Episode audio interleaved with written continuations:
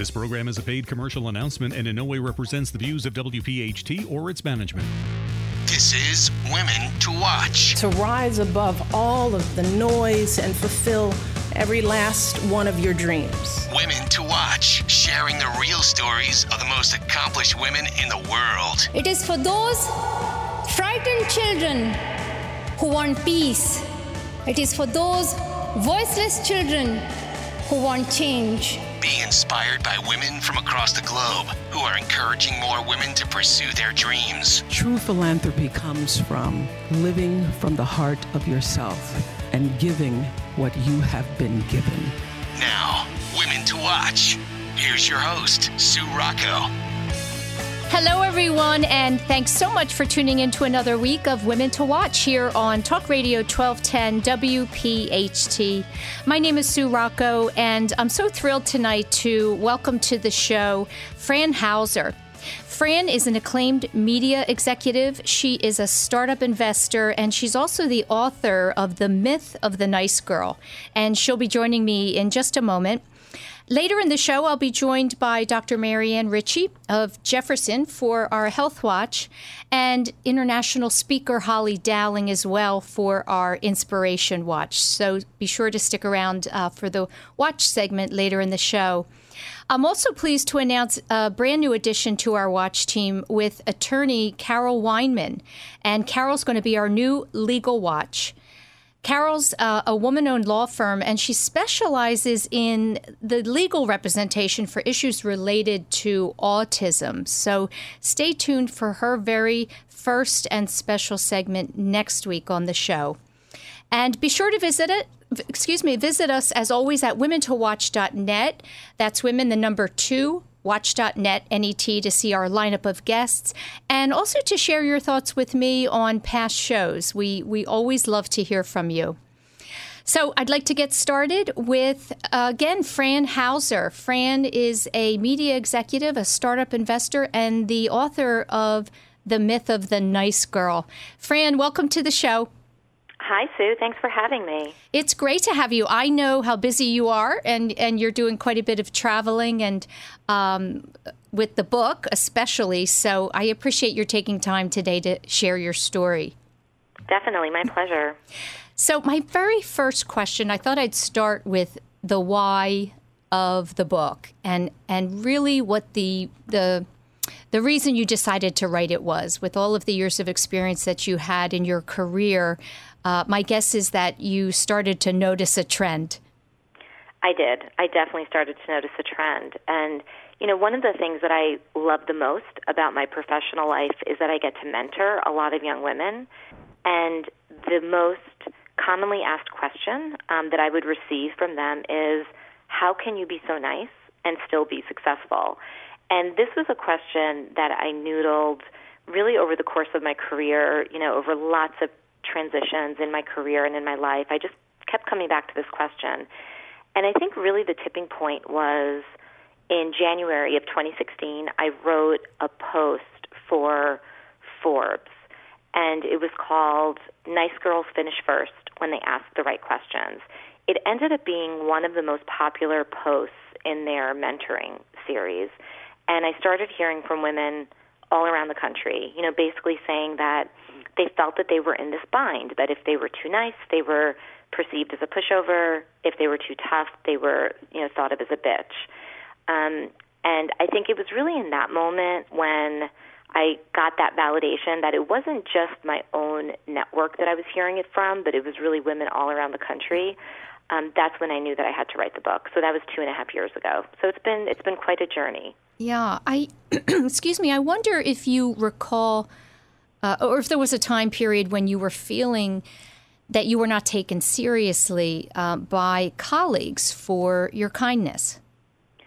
I would say earlier on in my career, um, when I was at Ernst and Young, mm-hmm. um, and also even you know when, when I went to Coca Cola just just after Ernst and Young, I did have some people in my life, you know, I guess I would consider them mentors, who would say things to me like, "Fran, you really need to toughen up.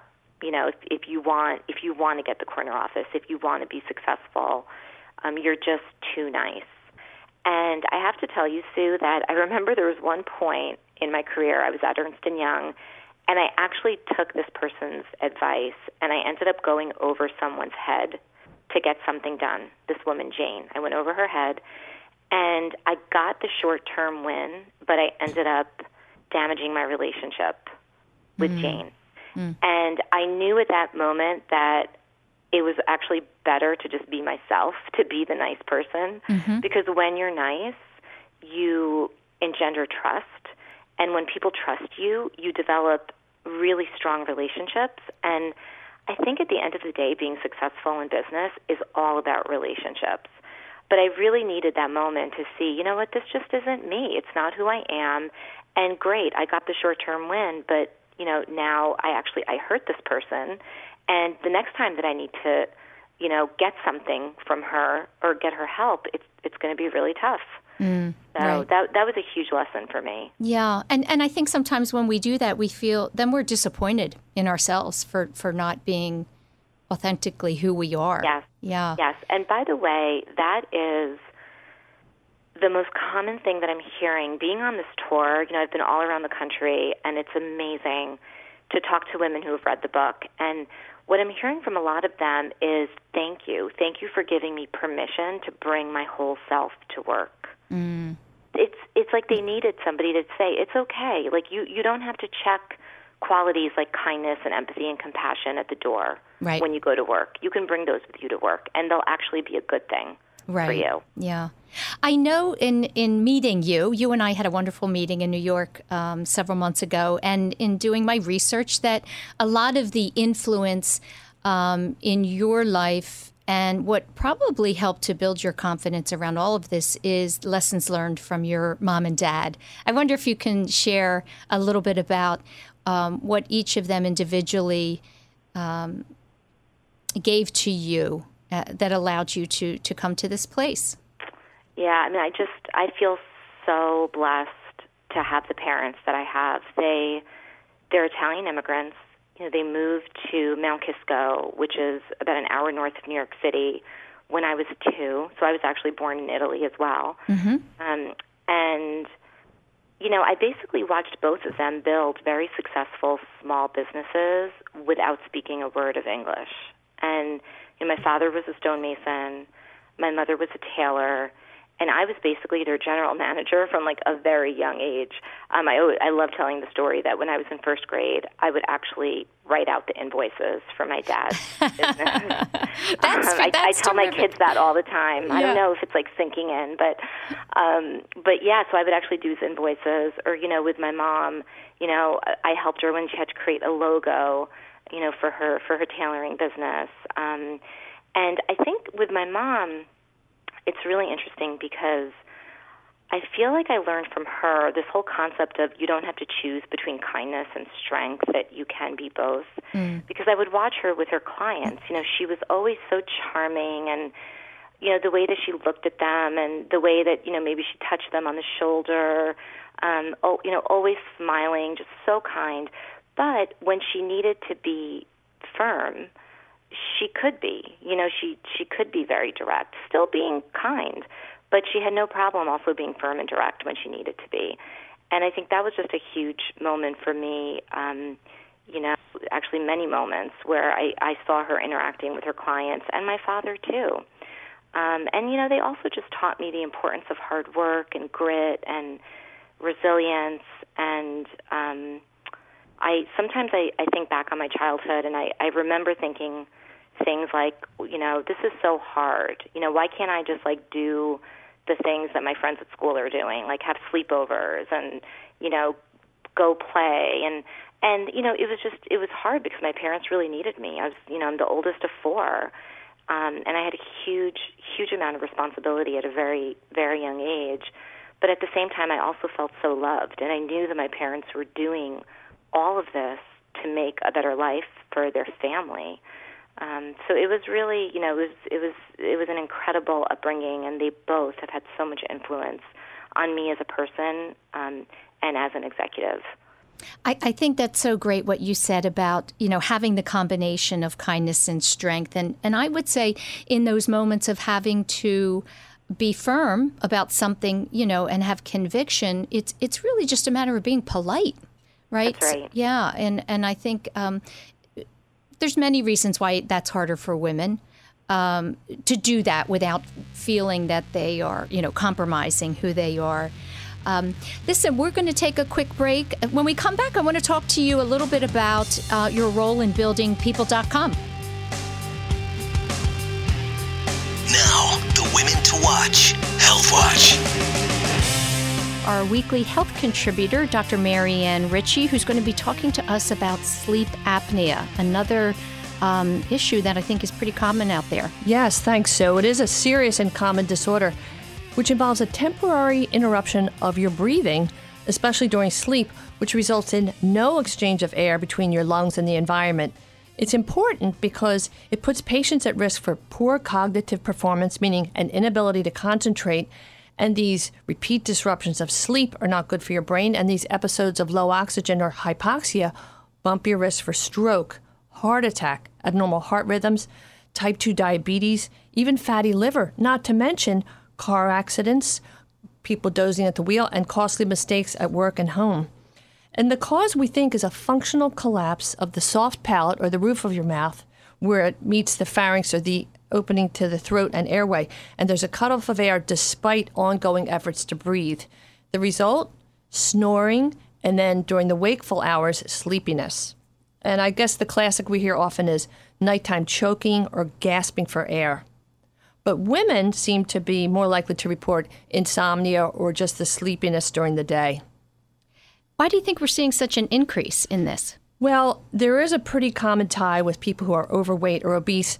If they gain um, excess weight in the neck area, the neck circumference grows, or if certain uh, facial structures put people at risk, like those who have a small uh, lower jaw, people with enlarged tonsils or adenoids, or any kind of chronic nasal congestion, any of these factors can lead to apnea or, or episodes where you stop breathing. So get a sleep study. Treat yourself. That's our message every week. Treat yourself like a diva. If you don't take care of yourself, nobody else will. A sleep study sounds like a sleep study sounds like do. heaven. I'm going to study sleep today. So, Dr. Karl Doghramji at the Jefferson Sleep Center, a superstar, years of experience with sleep disorders. Formerly, the tests had to be done at the center, but a lot of times now they can be done in the comfort of your home. And the other common complaint is a mask. I will not wear that to sleep. It'll wake me up. But guess what? There are so many treatment options, several external devices, mouth appliances, sometimes surgery, but sometimes just losing weight and changing a medication in your regimen will help. But the newest therapy is Inspire. A little electrode is attached to the hypoglossal nerve that moves your tongue forward and opens your airway. It's a handheld remote. You set it for a 30 minute delay, you fall asleep. Then the system senses your breathing and starts to trigger your tongue to move forward and open your airway. It's fantastic. This nerve only controls the motion of the tongue, not sensation, so you don't get any pain or any shocks. Dr. Mal Boon, B O O N, a Jefferson ear, nose, and throat surgeon, stellar physician, has the most experience of any one person or any center in the world. Jefferson. Sweet dreams. For more information, go to 1 800 Jeff Now. Since 1858, Mount St. Joseph Academy has been educating girls to be leaders, founders, and independent thinkers. Students are taught to be collaborative, courageous, compassionate, confident, and spiritual. In this student centered environment, the young women are transformed by recognizing their own potential and are encouraged to use it to make a difference in the world. To learn more about Mount St. Joseph Academy, go to www.msjacad.org or call 215 233 3177. That's msjacad.org or 215 233 3177. You're listening to another week of Women to Watch. My name is Sue Rocco, and I'm joined today by Fran Hauser, and we're talking about her book, The Myth of the Nice Girl. And, you know, Fran, you've had a, a number of wonderful professional accomplishments throughout your career with some uh, some big um, heavy hitter companies, I'll say, and and one of the roles you played was in building People.com. And I was curious to know what the greatest challenge was um, with that project? Well, there were you know there were a few challenges. I think um, one of the challenges was that at the time, People.com was really more of a marketing channel for the magazine. So it was like you know you'd go to People.com to subscribe to to the to the print product, um, and there was also some some news on the website, um, but that was really its primary purpose. And it was my mandate and the team's mandate to take that website and and build a real big profitable business out of it and, and not just have it be a marketing channel. Mm-hmm. And I think as part of that, you know, whenever you go through that kind of transformation or transition or just, you know, thinking about an asset in a in a different way, it was really about kind of bringing people along because there were so many people at Time Inc. You know, People Magazine is is a part of Time Inc. There's so many people there that had been there for many, many, many years, um, and saw the value in print.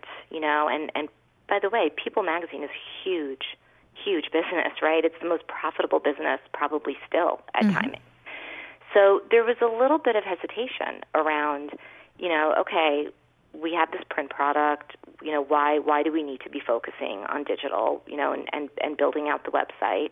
And it was a completely different way of thinking too for the editorial team, who you know they were so used to creating content on a weekly basis, and you know having them think more about oh we just got this piece of news instead of holding it for the magazine. Oh, you know, let's put it up on the website.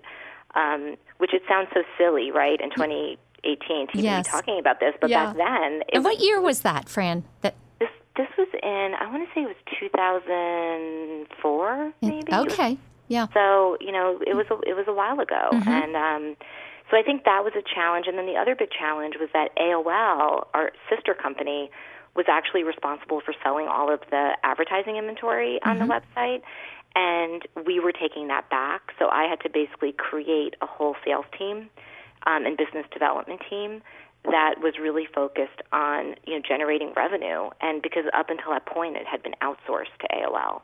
Yeah. So there were there were some there were some pretty big challenges, but it was so exciting. We had such an incredible team. You know, Martha Nelson was the editor in chief at the time of of People magazine, and we had Mark Golin, who was the editor of People.com, and um, Paul Kane, who was the CRO. I mean, we just had so many. I, I really feel like we had the best of the best um, working on that on that transition and that transformation, and it was really one of the best teams that I've I've ever worked with. I would imagine you had an opportunity to meet some really interesting people as well, people that were spotlighted. Yes. Was that the yeah, case? I mean, look, that was one of the fun parts. You know, there were so many fun parts to the job, but you know, we got to go to a lot of the red carpet events and movie premieres, and you know, that was always a lot of fun, and and also bring our clients, right? So, Mhm.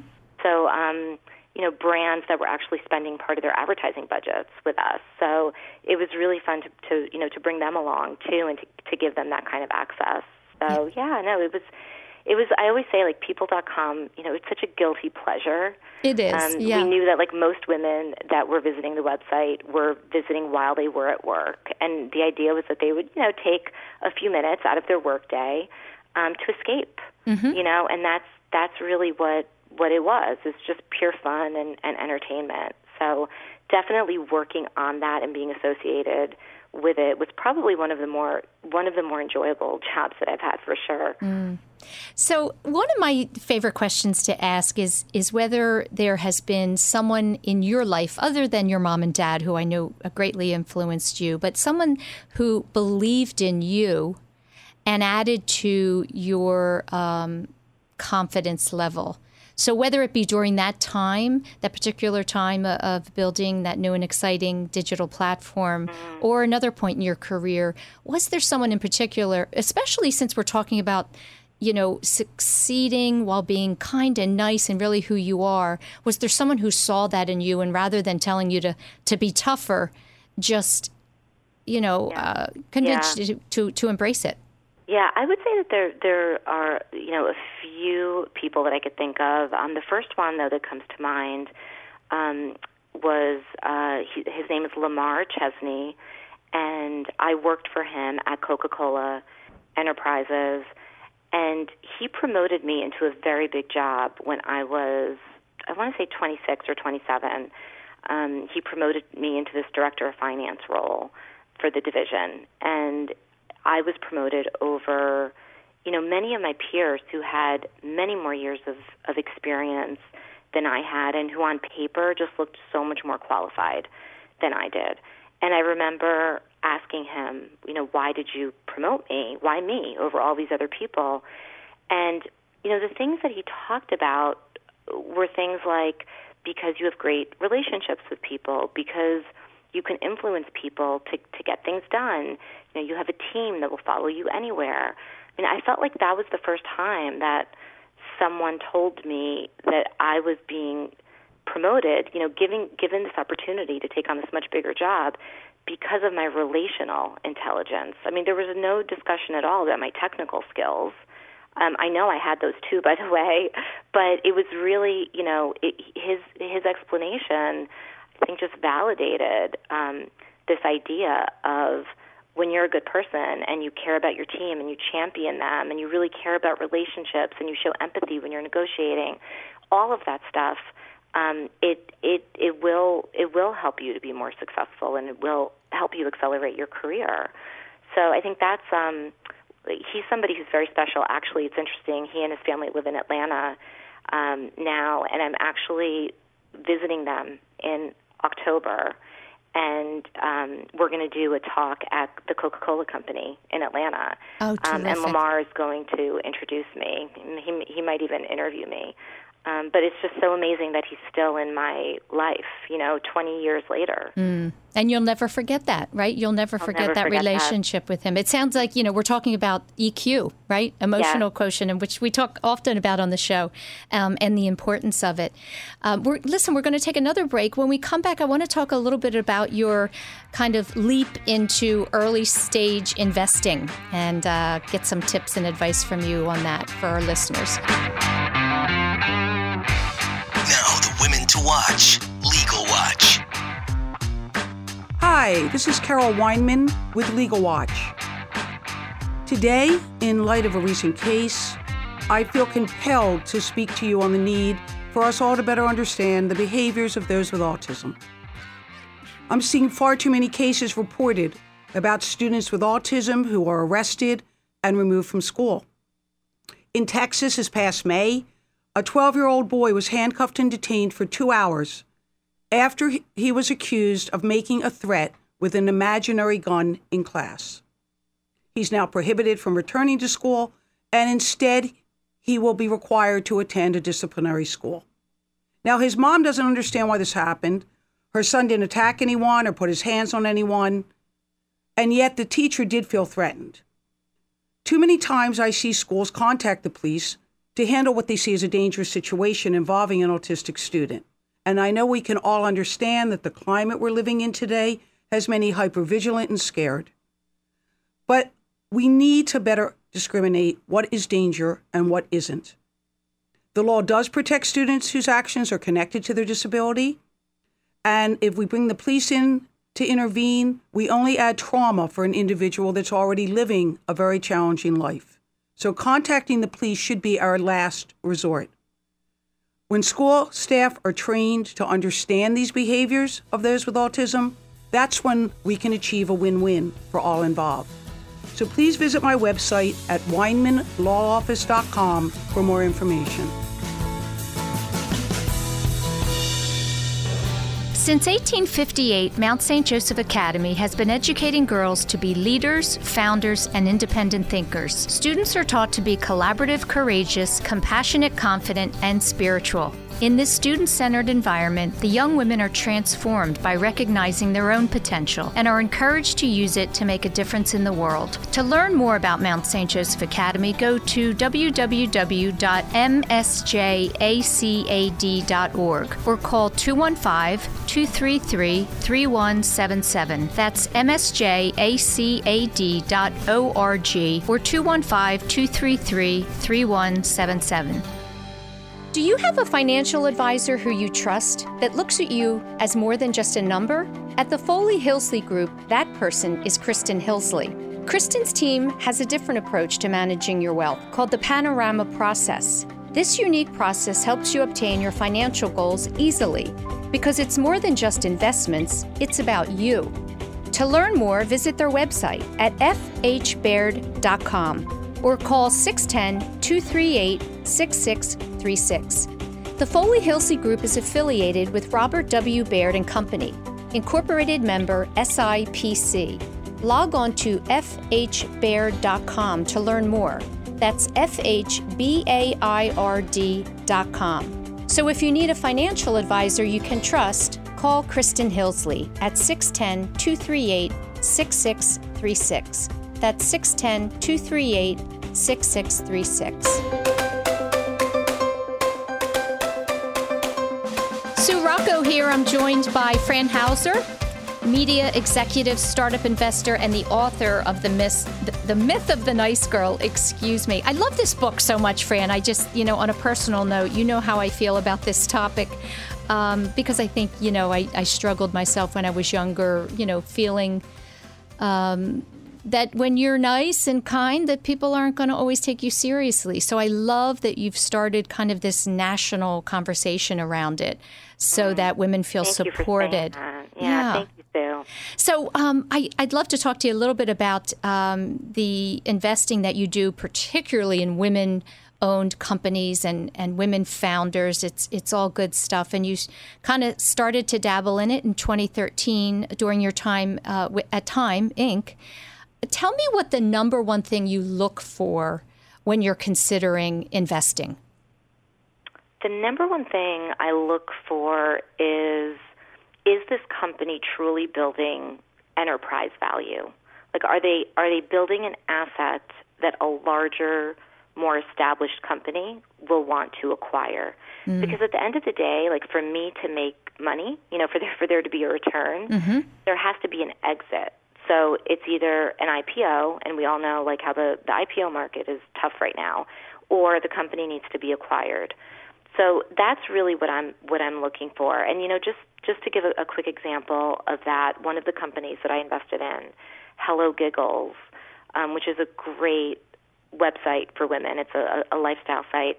Um, I invested in that company. I want to say it was three years ago, and the reason I made that investment was because they were really focused on millennial women, and I knew, you know, be- because of my experience in media, that a lot of the larger companies, larger media companies, were having a hard time getting to millennial women. That you know, a lot of their brands were aging from a demographic mm-hmm. perspective.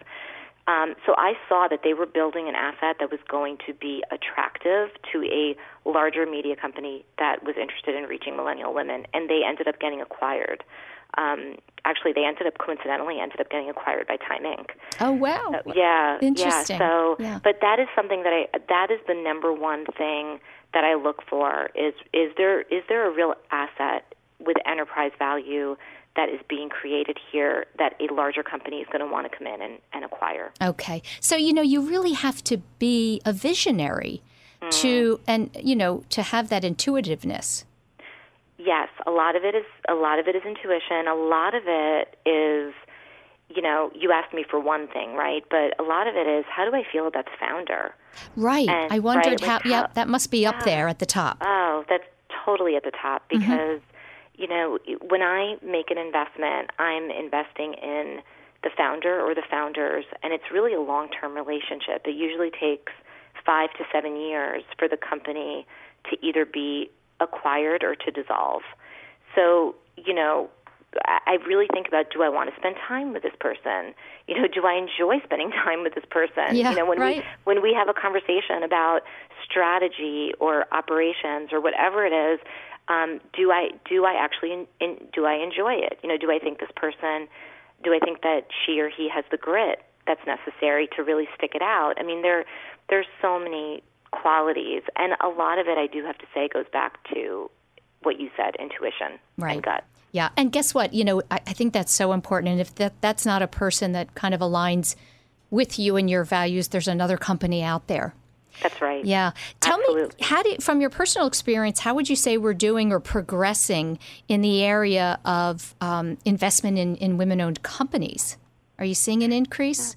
You know, I I am. I think it's still slow, um, but I am seeing an increase. I think what I'm encouraged by is that I'm seeing a lot more women investing, which is which is really important. I think the more women that we have investing, the more women will get funded because a lot of the ideas that I see from female founders are companies or you know products, services, businesses that are targeted at women that I think just you know a, a female investor will just be better able to understand what the value proposition is. Mm-hmm. Um, and also the other thing that I found is so much of getting funded is about your social network.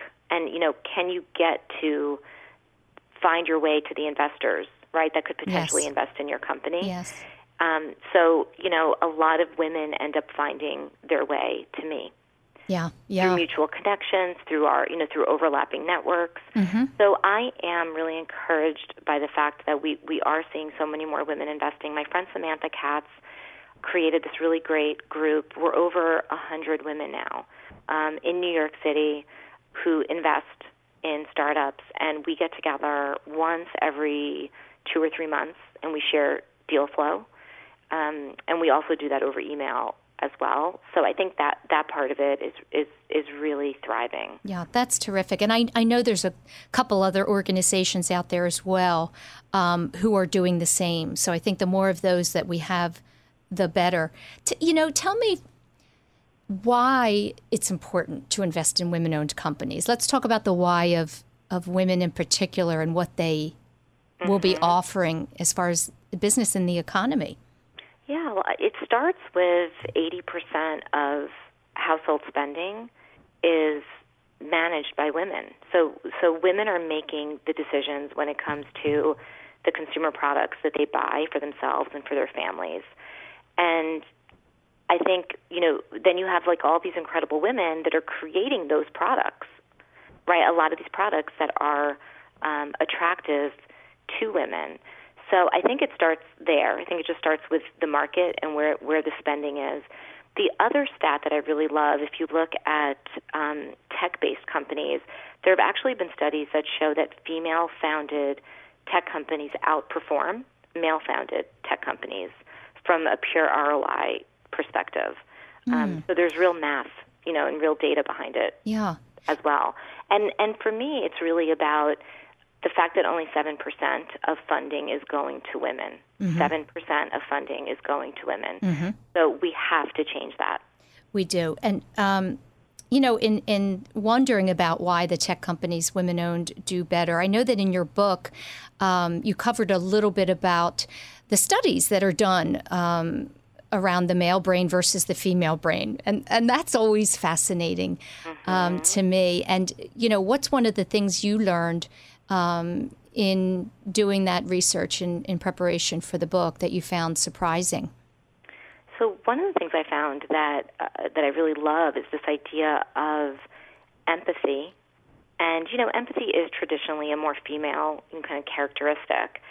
And you know, the idea that when you're empathetic and when you try, like in every situation that you're in, like if you're negotiating with someone or you're trying to influence them to do something, your best chance at success is if you actually get into their head and understand what's motivating them, what's driving them, what's important to them. Because then the way that that person will view you now is, oh, she really cares about what I think. And she's really trying to understand what motivates me and what I value. So I'm I'm going to trust this person. Um, and then that just opens up, you know, an amazing kind of platform and space for real collaboration um, and conversation, and it's just so much more productive. So I think empathy is one of those things. And and by the way, like being empathetic, it's not just about business partners or employees, but it's also about the consumer. Like, can you really get into the consumer's head and understand what their pain point is?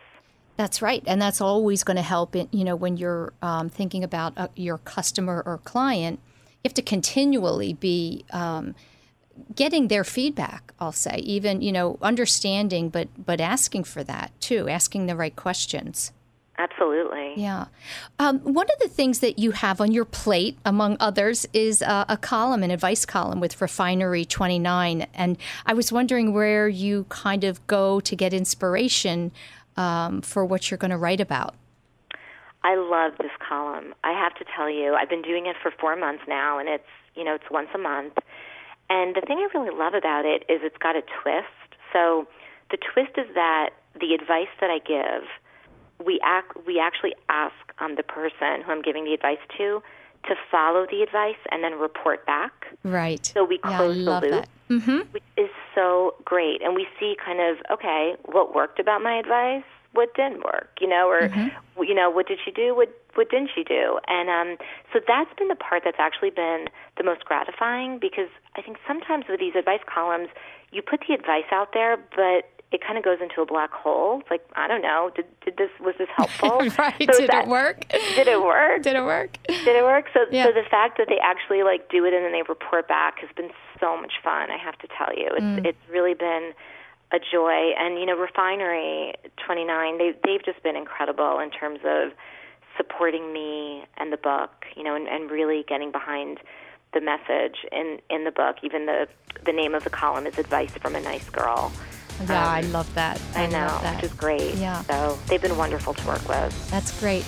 Um, if you're just tuning in, you're listening to Women to Watch, and I'm speaking to Fran Hauser, uh, mostly about her book, The Myth of the Nice Girl.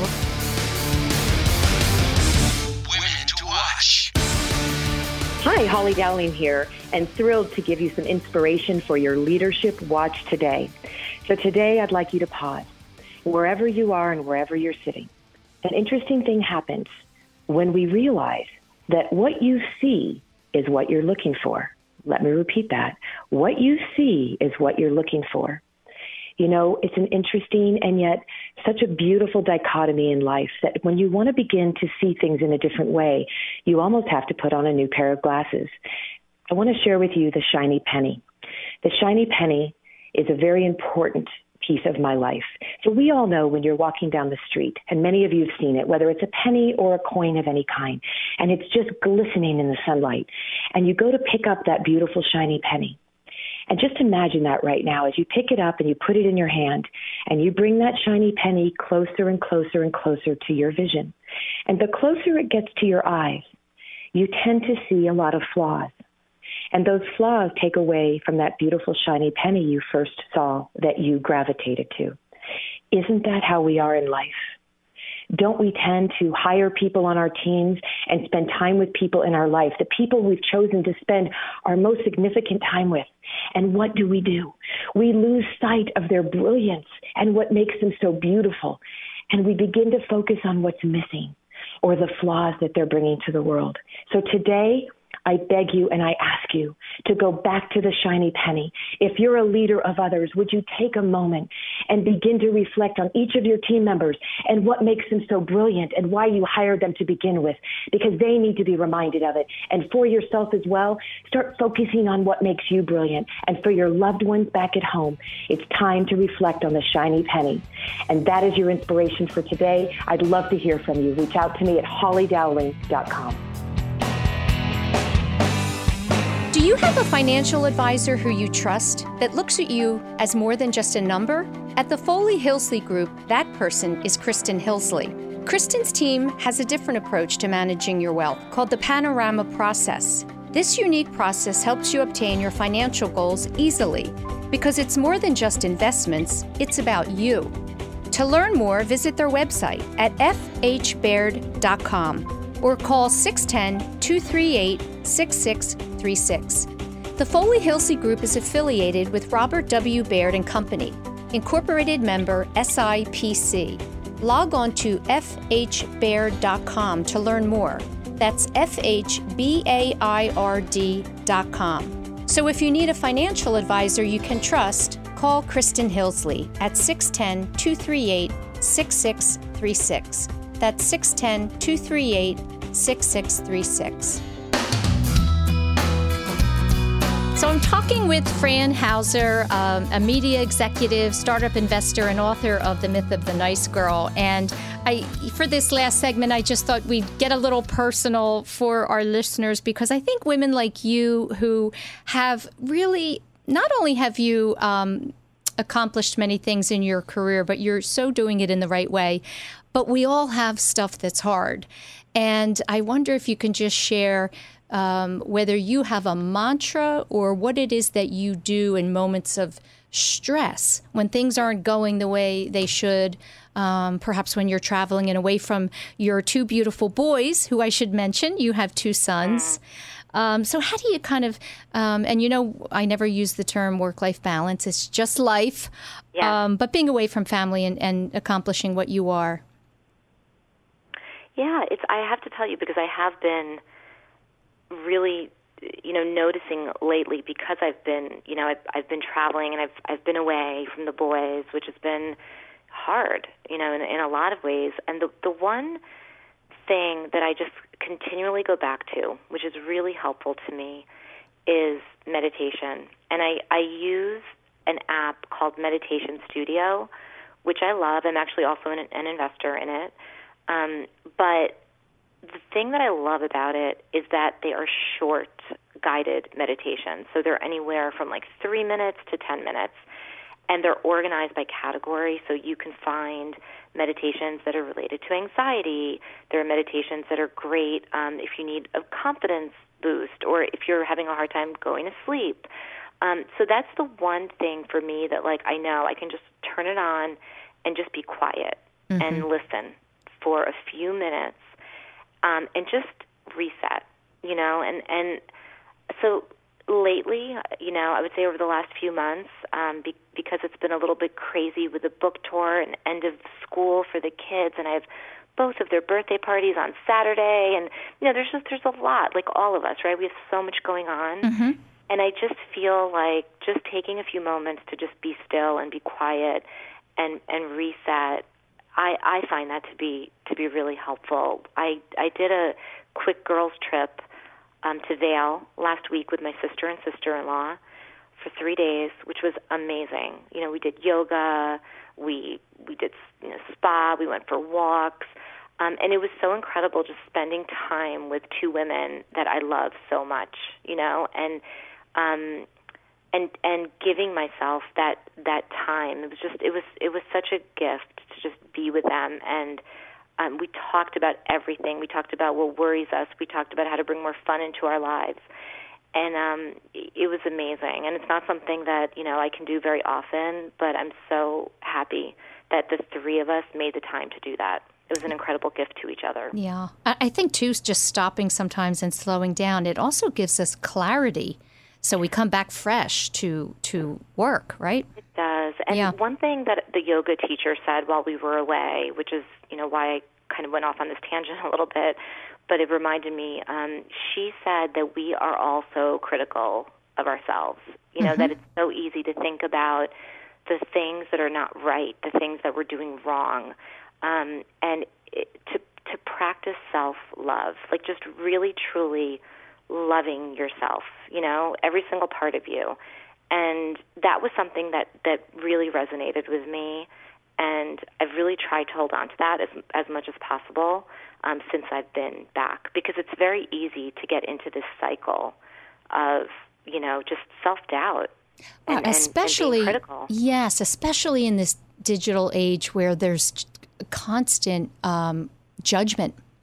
Yeah. Right, it's out there. I think about our kids in particular. Real quick, what are you saying to your boys in this new era of um, the awareness around the treatment of women and girls to kind of prepare them?